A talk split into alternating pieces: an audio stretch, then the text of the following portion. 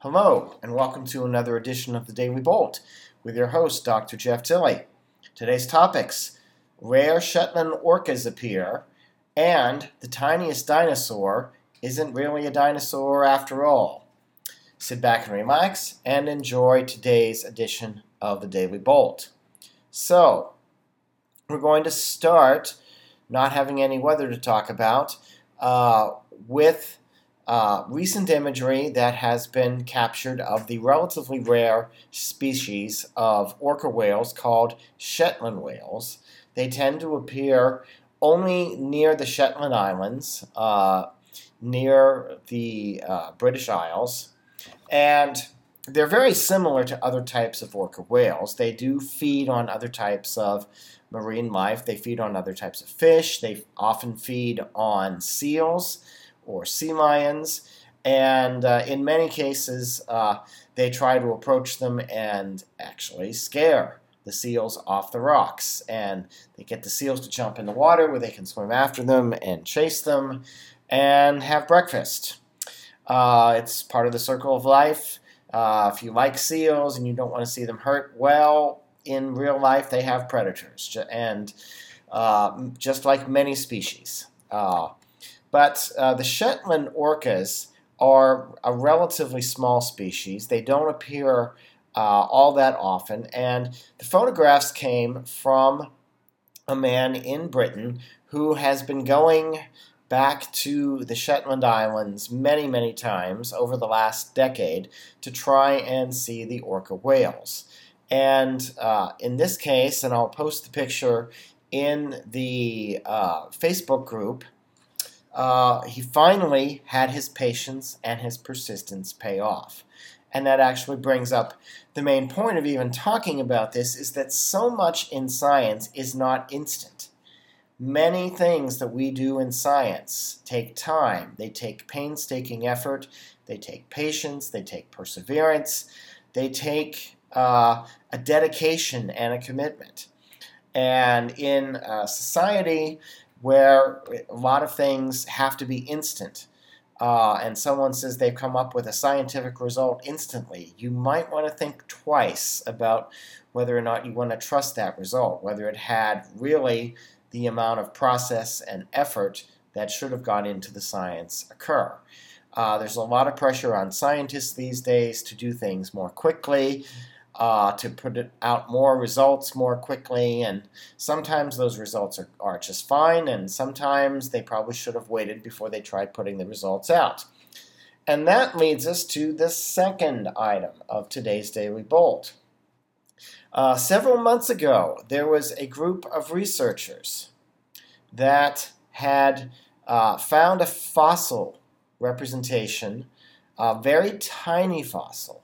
And again, I'm going to also put this picture up on the Facebook group.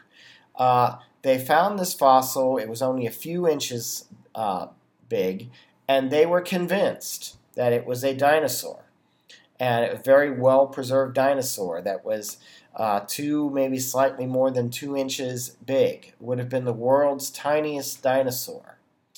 And unfortunately, they rushed this finding out. And so now, just a few months after these researchers made a big splash, and they thought, oh, well, we've got this dinosaur, and it's the smallest one ever, and look how wonderful we are that we found it, and et cetera, et cetera. They're now having to eat crow, and it's the sort of thing where this happens a little too often these days in science, where results are rushed out. And instead of having the painstaking work to be sure that your result is correct, instead, oh, let's get this published, we need to get this published, and it'll make a big splash, and everyone will be happy, and it'll make our bosses happy, it'll make the university happy, or the research institute, or whoever. And now they have to retract their results. And I give the authors at least credit for doing that. There are scientists out there who do not retract the results once They find that they did something wrong or they screwed something up or the result just wasn't what it should have been because they, in many cases, rushed it out. So the reptile that they found in the fossil evidence, they now believe that it is a lizard. Lizards are related to dinosaurs. I mean, they're still reptilian types of creatures, but it does not fit the definition of what actually makes a dinosaur a dinosaur. And the reason they are retracting their results is that the structure that housed its eyes was much more consistent with what you see in lizards today and even lizards that have been fossilized from millions of years ago, not with the structures that house the eyes for dinosaurs. And this is something that shouldn't have taken that long to figure out. But once again, the scientists involved, unfortunately, made a claim without being 100% certain of it. They figured that, well, it looks right, so it must be right. And now they have to retract the study.